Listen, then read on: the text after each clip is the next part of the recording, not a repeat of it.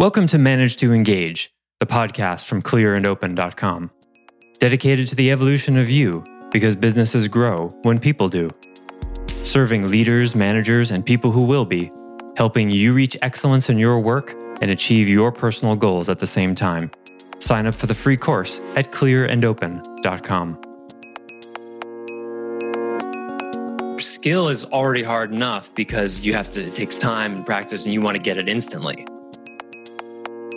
Awareness, the deconstructive process that it is, that is even more difficult for us because it takes something away. Hi, it's Joseph, and thanks for tuning in to Manage to Engage, the podcast from clearandopen.com. Whatever your challenges, awareness is usually what you need to surmount them, and meditation is one of the primary tools to develop that awareness. However, meditation is widely misunderstood and can be tragically misused. This episode is part two of the series on meditation. In the last episode, we showed how subtraction is the governing dynamic of awareness. What are the implications of this? What can we do with the discomfort related to practicing skills and the losses related to awareness? Today, we go on to examine the implication of how hooked we all are on the more comfortable knowledge and skill acquisition and how we avoid awareness. The result is that, in the name of comfort, we self sabotage in the most profound and fundamental way possible. How to avoid this? Keep listening to find out. This series is from a recent webcast that happens each week for members for more information about how to get the help you need in conversations like this, please go to clearandopen.com. Now let's dive in.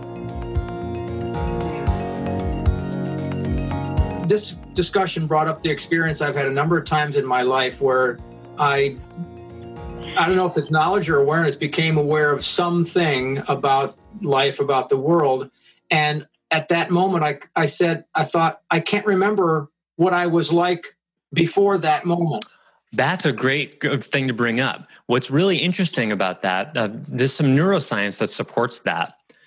That for some reason, when you when you learn something significant, and I, I think when it, especially when it has to do with this kind of being level, awareness level stuff, there's something that that happens where you you lose access to the old way of thinking of things and it's very difficult. You kind of have to squint your whole being to remember what it was like to be that different you.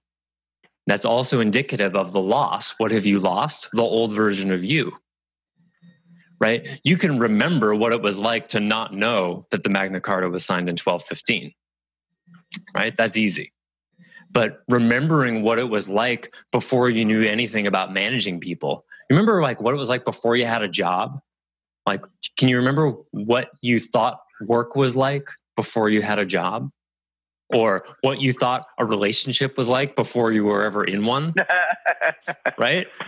Like, you have to kind of squint. Yeah, like, what did I think relating was when I wanted to kiss a girl so badly? What, like, what did I think that was? It's, it's really far away to find what that was. That's because it was a shift in awareness, and, and, and there's a way in which you can never go back again. But it's easy to remember um, you know when you didn't know certain ones you remember or a skill? Do you remember what it was like before you could ride a bike? Yeah not hard. You, know, you probably remember falling down a bunch of times. Or learning before you learned how to write script you know and learning that. I remember that really vividly. Um, but shifts in awareness that's one of the really interesting things. And, and as a sort of a side note it's one of the things that causes us to project. Because generally we assume other people think just like we do even though we've made all sorts of leaps in consciousness and shifts in being. You know, like every time I see someone smoking, I think people still smoke. like, don't they like what? You know, because there was a shift in like, oh, like, you know, there was a time where I thought smoking was cool and whatever, did it for a little while as a teenager. And then there was a shift in being. And then you automatically project, oh, well, everybody knows that smoking is bad for you now. And oh, wait, no, I guess not. And we see this every day in, in politics. There's a lot of divisions in our country right now. It's completely based in awareness.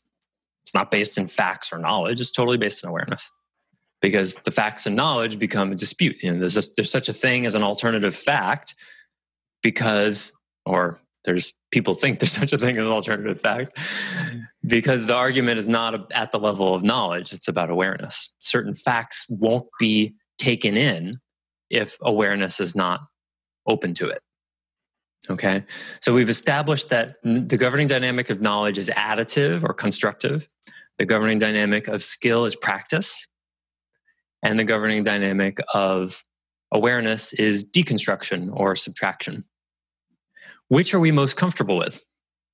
I think we're more comfortable with adding. Yes, adding knowledge. And of course, a huge part of why that is is school.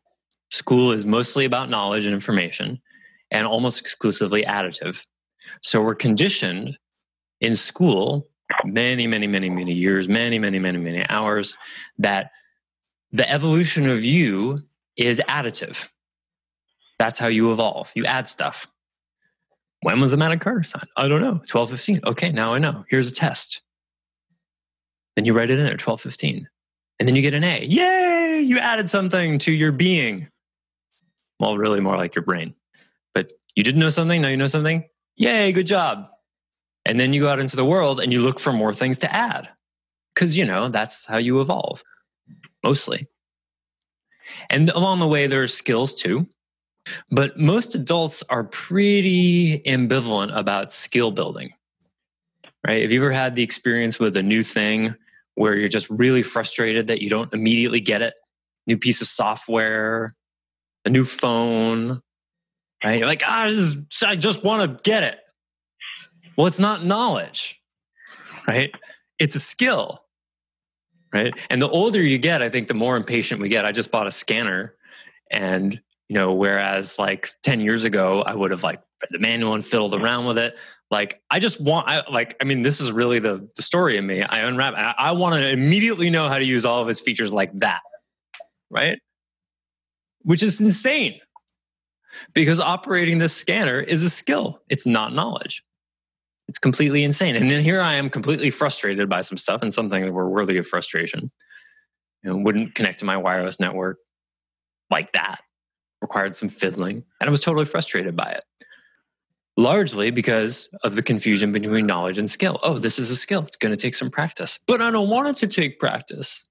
Yeah, too bad. That's reality. You can get as frustrated as you want that it's not knowledge. But that doesn't change the fact that you're going to have to ride the bike and fall down a bunch before you gain that skill. A lot of managers that I've worked with helping people become managers, better managers, fail and and bail out or don't engage with me in the first place precisely because management is a skill and they just want the answers right all the blogs we see five steps to blah blah blah one secret to managing people the all the do you see how that all panders to the knowledge thing here look in 300 words this one thing that will change your life forever knowledge see here's the knowledge here's the knowledge you just add it to what you already know. It happens like that. And then all your problems will be solved, just like in school. And then and awareness then, is even harder because it's a wall against it. There, yes. It's not ambivalence. It's like, no, I don't want to go there. Yes, exactly. That's where I'm going next. So skill is already hard enough because you have to, it takes time and practice and you want to get it instantly. Awareness, the deconstructive process that it is, that is even more difficult for us because it takes something away. It takes something away. You want to gain awareness, you're going to lose something. You're going to lose the dream. You're going to lose an image you have of yourself. You're going to lose an idea you thought was true. You're going to lose a belief about men, women, employees, business, life, one you've held maybe your entire life, and you're going to lose it.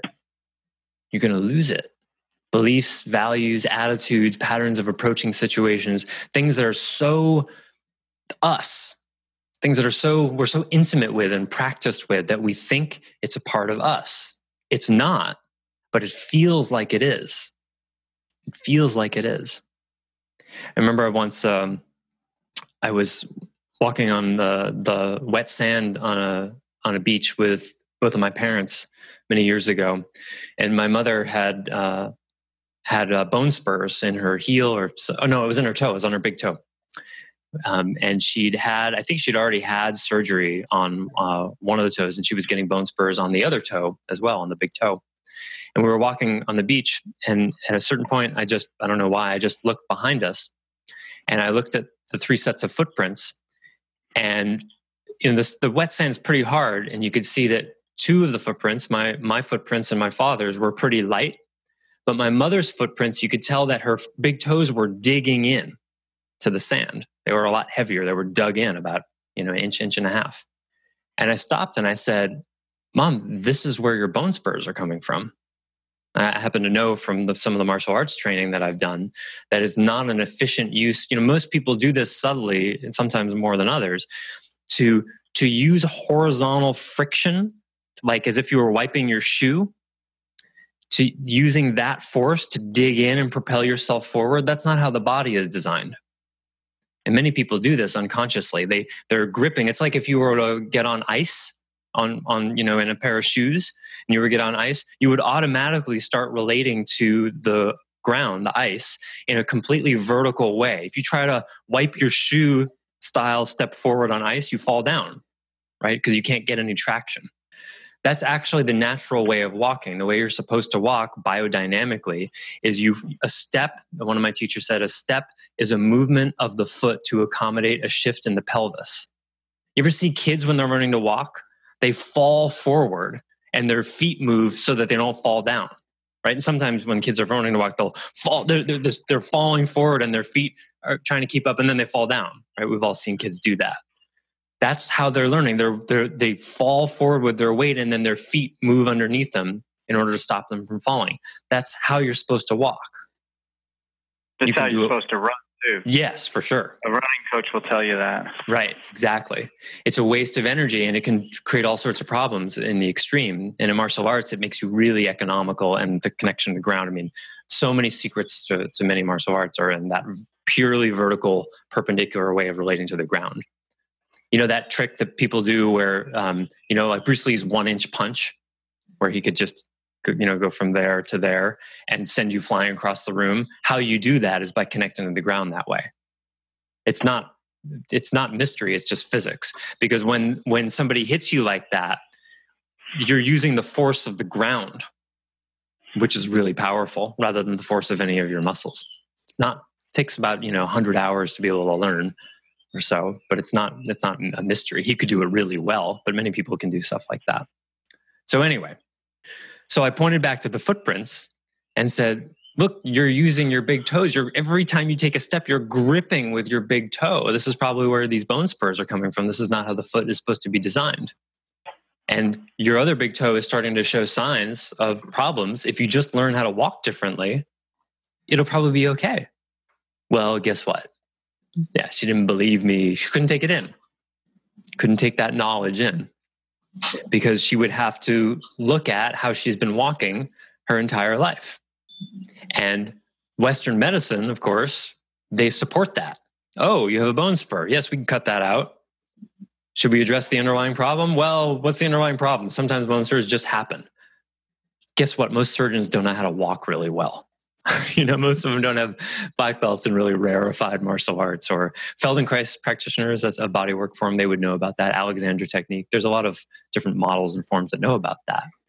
But to learn how to walk this way, you have to lose your old way of walking.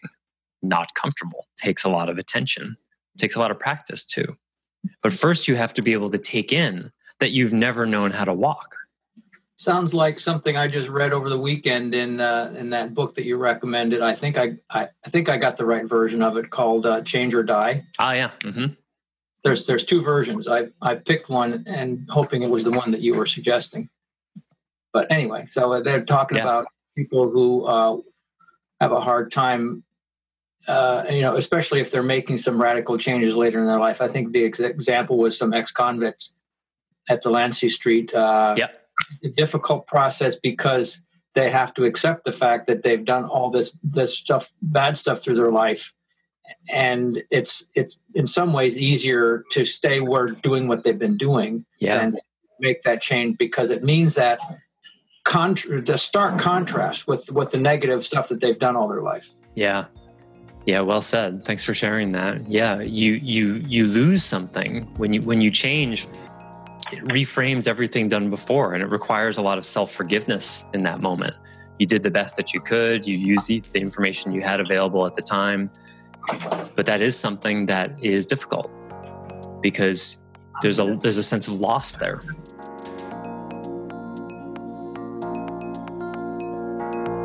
Thanks for listening to Manage to Engage, the clear and open podcast. Join us next week when you'll be a little bit closer to who you're destined to be. Until then, know that Clear and Open is dedicated to the evolution of you because businesses grow when people do. Be sure to visit clearandopen.com for the latest tools, articles, and free resources to help you on your journey. Thanks for listening, and bye for now.